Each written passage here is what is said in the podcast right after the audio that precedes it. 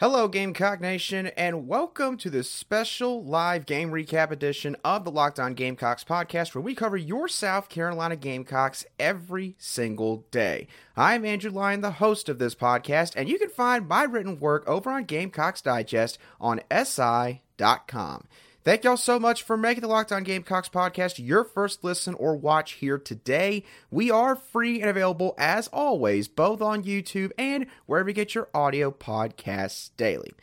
This live show is brought to you by FanDuel Sportsbook, the official sportsbook of the Locked On Podcast Network. Make every moment more. Right now, new customers can bet $5 and get $200 in bonus bets guaranteed. Visit fanduel.com slash locked on to get started.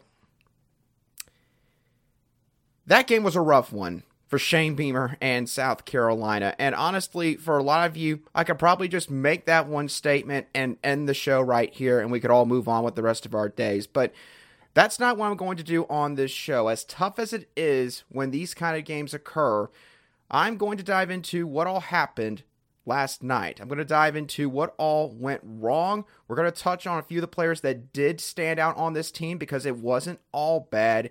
And we'll also discuss maybe what the staff needs to consider doing moving forward. Maybe some of the plans they should implement for the Furman game in terms of trying to figure out which guys can step up at certain spots for this team. So let's start off with probably the elephant in the room coming out of this North Carolina game. The Gamecocks have a few serious long term issues on this team right now that likely will not be solved quickly, and those issues lie primarily in the trenches. Let's start with the offensive line. This offensive line is going to be a bigger problem than I think we all expected to be. Now, I will admit, coming into this season, I did not ever say that I thought this offensive line was going to do good. I definitely did not ever say that I thought they were going to do great. I did think that this offensive line was going to be a bit of an inconsistent up and down unit, but I did think that this could be an offensive line that was serviceable, much like the offensive lines have been for South Carolina for the last year or two. Never great, but at least at times when you needed them to be serviceable, they were. Um, Saturday night, this offensive line unit was just flat out not good enough, especially at the offensive tackle position. In terms of pass protection, the offensive tackle spot was just downright bad. The guys that South Carolina brought in, and I'll discuss this in more detail later on in the show, um, they did not show a lot of promise against a defense that last year ranked in the 90s or in the 100s in the majority of major statistical categories on the defensive side of the ball this staff is going to have to experiment a little bit, in my opinion, with this Furman game coming up. This would be a perfect time to do it. Granted, Furman's a very good football team. They are, like, I think, a top 10 team in terms of the FCS rankings right now. So, you certainly, especially after what North Carolina did to you in the trenches, you cannot sleep on the Paladins at all. You can't. But I do think this staff needs to think about even after just one week, making some tweaks, making some changes in terms of the personnel and starting lineup. Tree Babalade, one of the highly touted true freshman offensive linemen for the 2023 class. I believe he dressed for the North Carolina game. He was there in Charlotte. He did not play, from what I can recall. But if Tree Babalade is progressing on practice, and the coaching staff deems him to be ready to go out there and at least see what he can do I think they need to do that this week. I don't think they need to put it off. If you think Tree can go out there and his confidence is going to be wrecked, again, especially against what is on the schedule, one of your easier opponents for this entire season, you need to go ahead and see what he's got. Because quite frankly, the veterans in front of him, I don't know how much more they're going to offer. Just don't. In terms of the offensive guard positions, I was a bit surprised that Ja'Kai Moore was starting at right guard on Saturday.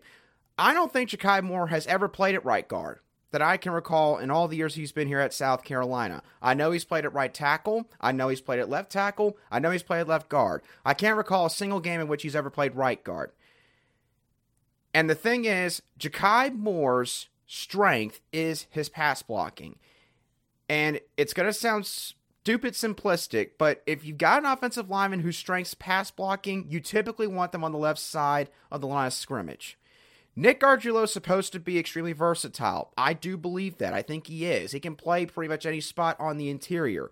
Maybe you consider flipping those two for this next game and seeing if that helps you out.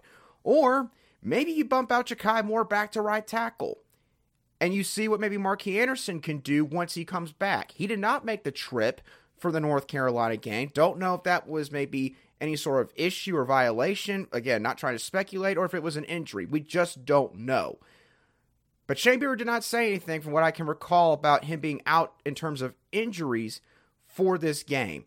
So, interested to maybe hear or see what Shane Beamer has to say, whether it's his Sunday night teleconference call later today or his Tuesday press conference on what else going on with Marky Anderson's situation. You could also maybe consider putting Tyshawn Wanamaker inside, maybe put him at right guard. And again, still have Ja'Kai Moore go out to right tackle. Point being, you've got to shake things up up front. Because these offensive tackles, for the most part, they're not going to get it done for you right now. They just aren't. That might sound like an overreaction to some of you, but y'all, North Carolina, I think, had 17 sacks all year in 2022. They got nine on Saturday night. And I can only recall maybe one or two of them that were on Spencer Rattler. One or two.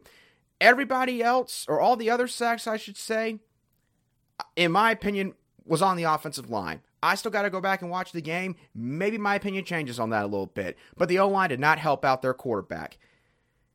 Run game never stood a chance. Run game had absolutely no chance to ever establish a rhythm in this game. And even when there were plays where Dakereon Joyner had space to work with, Dakereon could not break tackles or shake guys loose.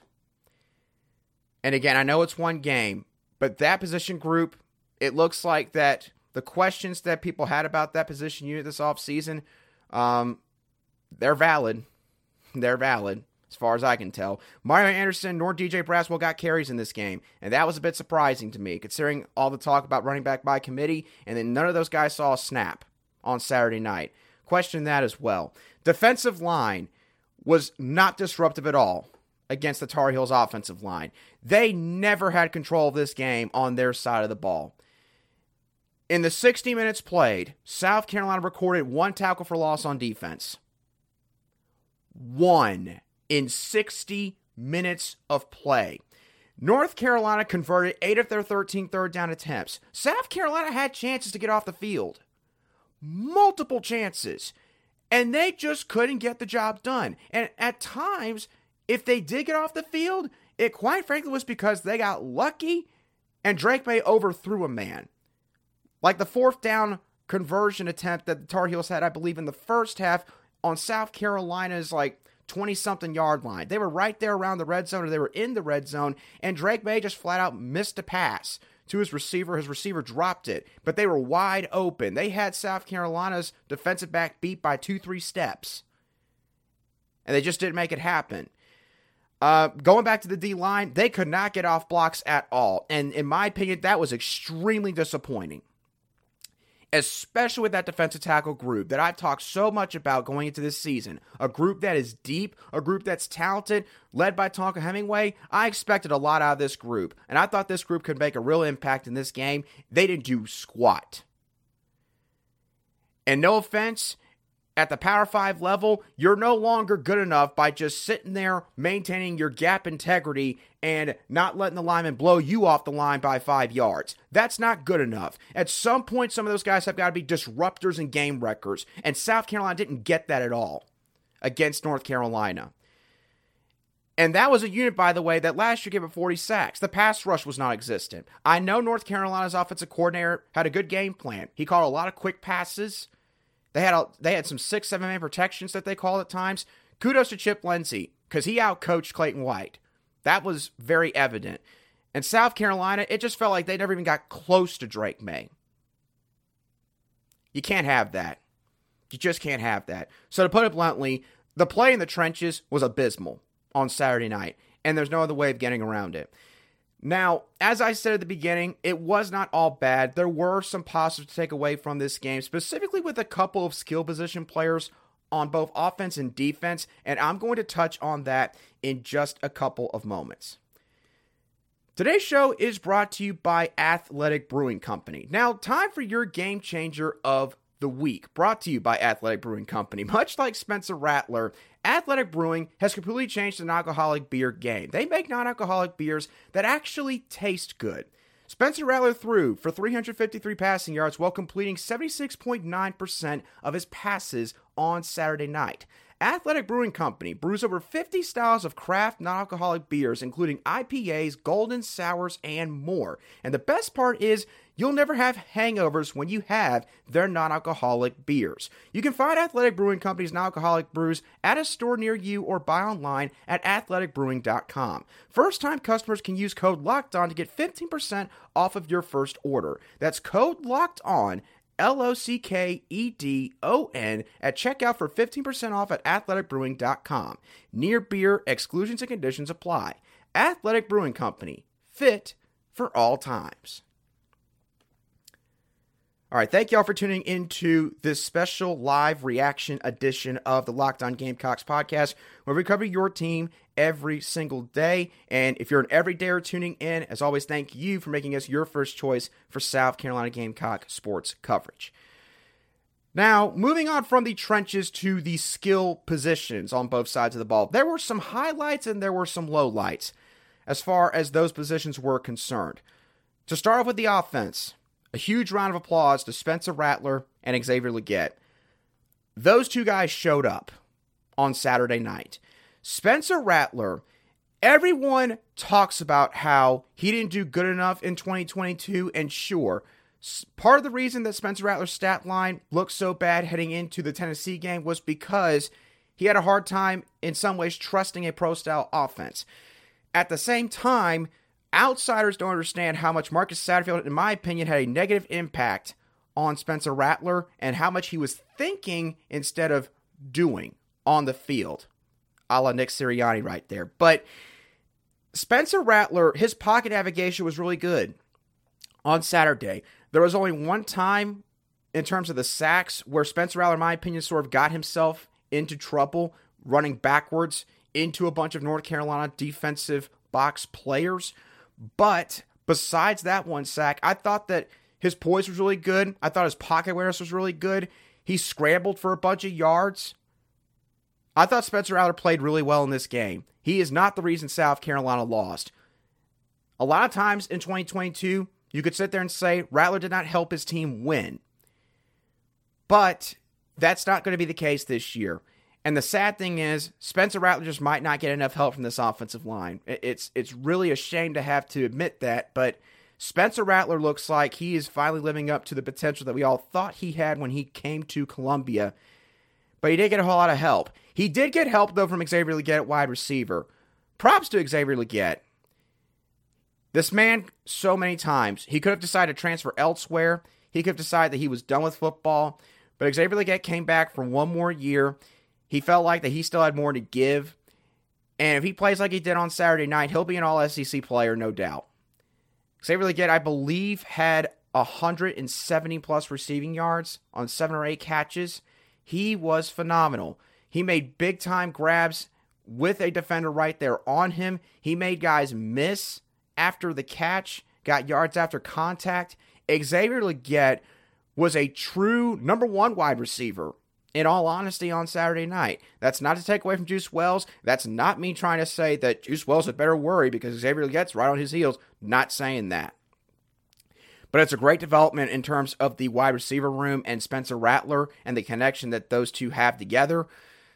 Because we still need to see Xavier Legette go out there and show that he was ready to take a bigger role in this offense. And he more than answered the call on Saturday night against North Carolina. So great job, Xavier Legette. At the same time, uh, where are all the other wide receivers? Where are you? Juice Wells, I'll go ahead and say, I don't think he was 100%. I think we got a bit misled by Shane Beamer as far as his health stats was concerned because Juice Wells eventually left the game and did not return. I don't think that means he's going to be out for the next week necessarily, but again, we'll sort of wait and see how this week progresses and unfolds in terms of what his status is. Uh, Ahmarean Brown had a couple of nice little swing and screen passes that he took for significant amounts of yards down the field. I thought he played well in terms of the role that he had. He also left the game at one point and did not return. O'Mega Blake, I didn't hear his name a whole lot. Elijah Caldwell, I know, traveled with the team. Granted, he's a true freshman, but would have liked to see him get maybe a little bit more involved or maybe get a little bit more of a chance at the end of the game when it was pretty much decided. Trey Knox and Joshua Simon, didn't see a whole lot of those two either. And those two guys were talked about a lot this offseason, and I bought in in terms of what kind of talent this tight end room has. And maybe you could sit there and say, well, part of it was because of the offensive line. I'd definitely be willing to listen to that. But I just feel like that Trey Knox and Joshua Simon, for at least in terms of game one, their impact was minimal in terms of the passing game. Luke Doty is also a good story in this game because he went out there and made a couple plays in the fourth quarter, made some big time catches, took some contact as well. Um, kudos to Luke Doty. However, Luke Doty is a former quarterback, or I shouldn't say former quarterback. I take that back. Please take what I just said with a grain of salt. I misspoke there. Luke Doty is a quarterback that is playing wide receiver currently at the same time, right now. It's what I should have said. Where are the other wideouts? Where are some of the guys that have been in this program for several years now? They're not true freshmen. A couple of them didn't even dress and come with the team to Charlotte. Where are some of those guys at? Wide receiver recruiting. I'm telling y'all, I've I've sent out this alarm bell twice on this show. It is starting to show up a little bit. And after this year, if things don't get better this offseason in terms of maybe recruiting the transfer portal, which you're going to have to do if you're this staff, it's going to be worse. Because again, Luke Doty playing wide receiver, making plays, got no issue with that. But it's also not a good sign in terms of the depth at that position, in my opinion. It really isn't. Round of applause to Stone Blanton and Debo Williams on the defensive side of the ball. I thought they I thought they played their hearts out. I thought that they played a really good game. No, they probably didn't play perfect. They probably had a couple plays where maybe they went to the wrong gap. They got a little too antsy. But those guys were flying around. Those guys looked athletic. They were running sideline to sideline. That's the best that linebacker position, in my opinion, has looked in several years. I thought those two guys played really well, and they had to play the entire game because Mo Kaba apparently not ready to play significant snaps. He got dinged up, could not play the rest of the game. You're seeing a recurring trend there with injuries. I'll definitely jump on that later in the show as well. And Pup Howard didn't see a whole lot of him, but again, he's a true freshman. Give him a little bit of time. He'll get acclimated. He'll make more of an impact, in my opinion, as the year goes on. But props to those guys because they played their hearts out. And I thought that they prevented their, I thought they prevented North Carolina from stringing too many explosive plays in terms of the ground game. Secondary, we learned on Saturday night the secondary is going to have some growing pains for the first time in a little while. Uh, the losses of Cam Smith and Darius Rush are probably going to hurt a little bit more than we thought that would. And the thing to keep in mind is North Carolina was down two of their top three wide receivers heading into this game. Tez Walker, we all have heard about that a thousand times now. Don't need to rehash that. They also did not have Nate McCollum, who, from what I was told from our North Carolina host and Locked On's network, Isaac Shade, is one of their top three wide receivers on this team. But you would have been able to tell that at times, the fact that both those guys were absent. Uh, the secondary had too many coverage busts, multiple busts that led to explosive plays for this Tar Heel offense. And I have to admit, I kind of thought they would pick up right where they left off. And seems like I was a little bit wrong on that. Now, losing a Nick Emmanwori literally at the beginning of the game does not help your secondary at all. Definitely acknowledge that. Jaylon Kilgore, true freshman, having to play a significant amount of snaps, basically the whole game, does not help you. Keenan Nelson Jr., maybe he needs a little more time than we figured since it's only his second year, and that was really only his second big time game in terms of the amount of snaps he played. North Carolina also had a lot of quick passes, and they established a decent ground attack, which made it easier for them to go after this secondary. It definitely did. And in terms of the rush defense, I know it's all 11, and the coaches preach that all the time with that unit. in my opinion, rush defense has to start with a defensive front. You can't always have your defensive backs having to go in there and make plays. I thought that they had their moments on Friday night, excuse me, Saturday night. But again, one tackle for loss, just not going to cut it. I know I'm bouncing around a little bit, but point being, secondary, the growing pains are going to be a little bit um, more prevalent than we would have imagined heading into this season. So, there's obviously some blame to go around here. And I just talked about some of the bad play that some of these position groups had. But the coaches deserve a massive share of the blame pie, in my opinion, in different ways. And I'll touch on which ways, where they need to improve, and what all maybe led to this performance in just a couple of moments. Today's show is also brought to you by FanDuel. Get ready for the NFL season with incredible offers from FanDuel, America's number one sports book. Right now, new customers can bet $5 and get 200 in bonus bets guaranteed. Plus, all customers who bet $5 will get $100 off NFL Sunday ticket from YouTube and YouTube TV. Now is the best time to join FanDuel. The app is easy and you can bet on everything from spreads to player props and more. So visit fanduel.com slash locked on and kick off the NFL season with an offer you won't want to miss. FanDuel is the official sports betting partner of the NFL. Okay, let's talk about how much blame this coaching staff deserves because Shane Beamer, look, I know that fans might not care as much about this, but he did say in his post-game presser, he he took a lot of the blame and he and the coaching staff, he just flat out said they had to coach better. He obviously spread around to everybody saying players got to execute better. But you could tell he was putting the onus of the blame for this game on the coaching staff. And a good coach should do that, especially after what all happened in this season opener against the Tar Heels. So, where does the blame exactly lie, though? In what areas? Well, here's the first area that I think of. Shane Beamer and the staff deserve some blame from what, in my opinion, is um, a rash of misevaluations in terms of some of these portal offensive linemen that they brought in.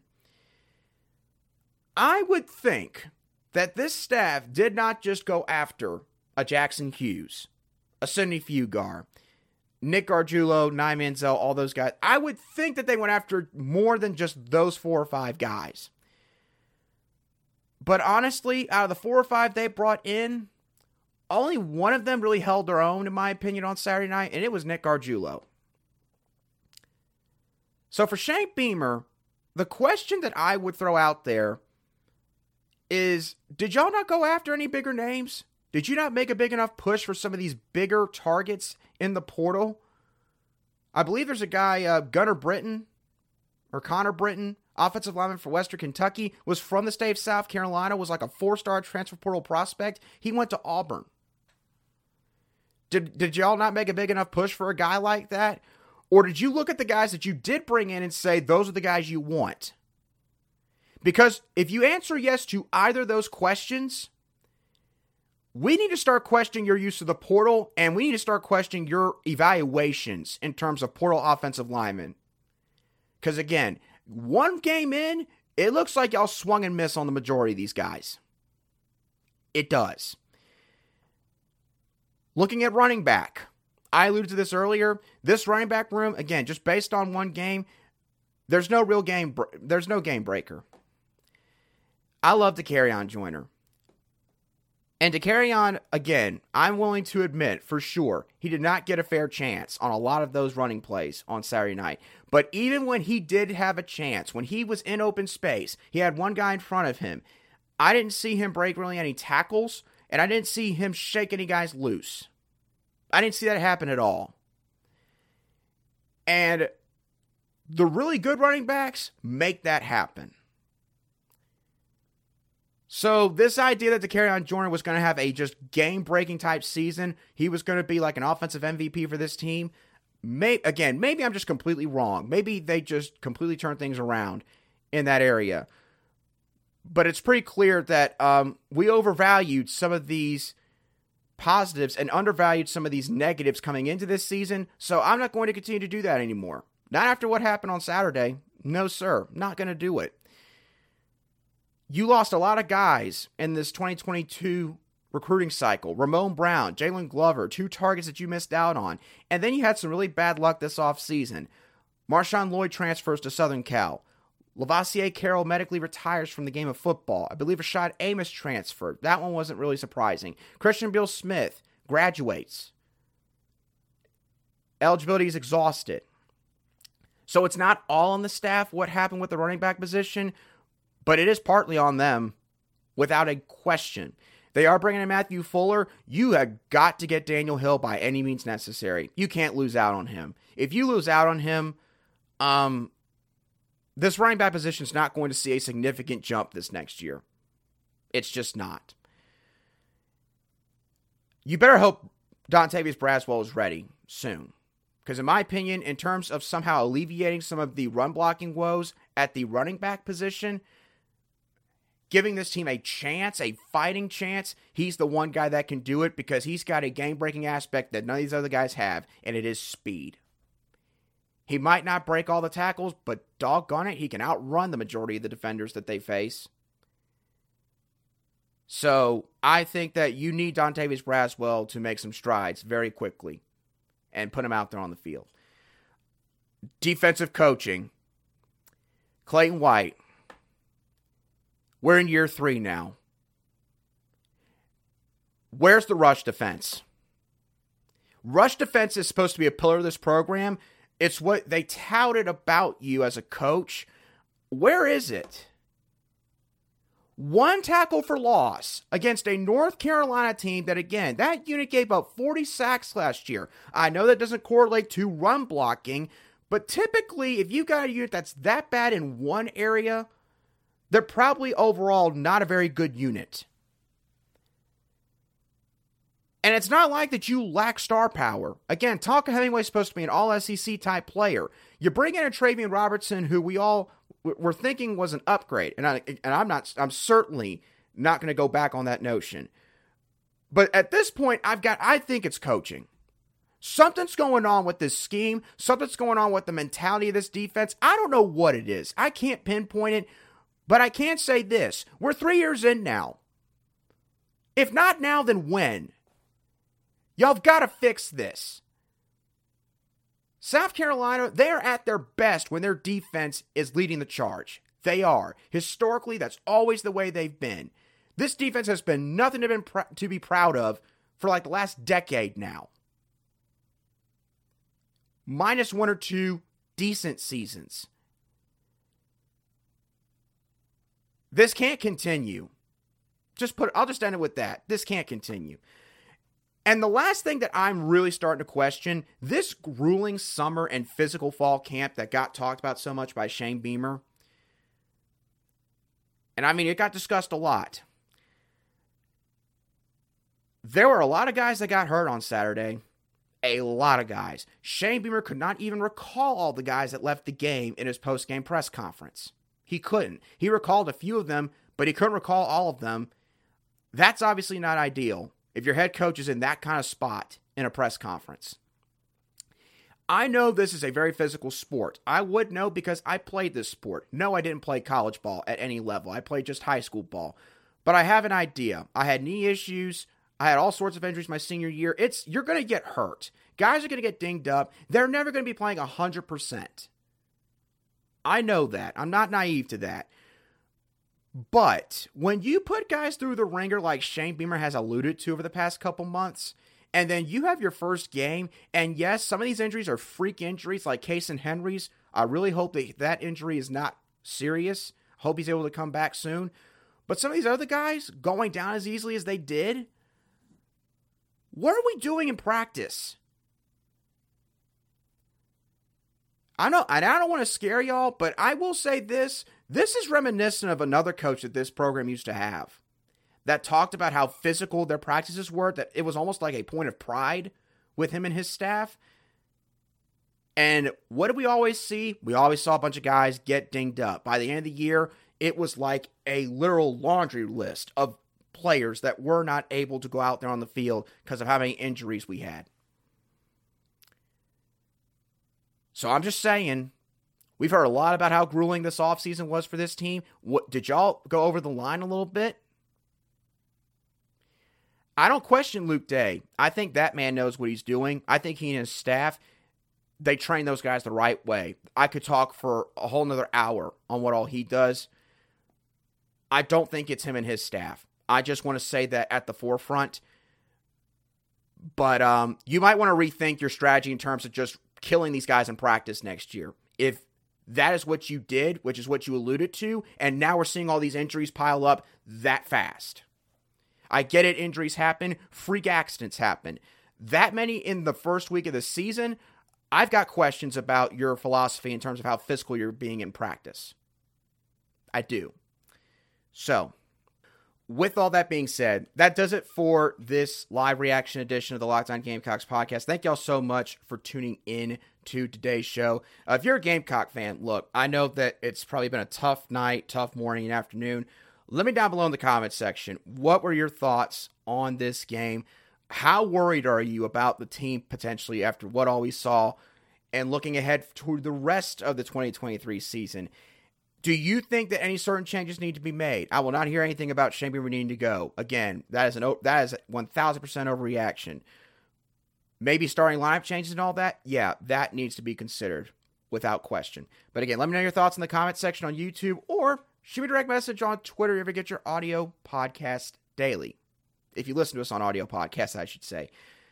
Thank y'all so much for tuning in. Have a great rest of your Sunday, and I'll be right back here on Monday with more thoughts on what the Gamecocks need to do moving forward. I'll catch y'all on the next show of the Locked On Gamecocks podcast.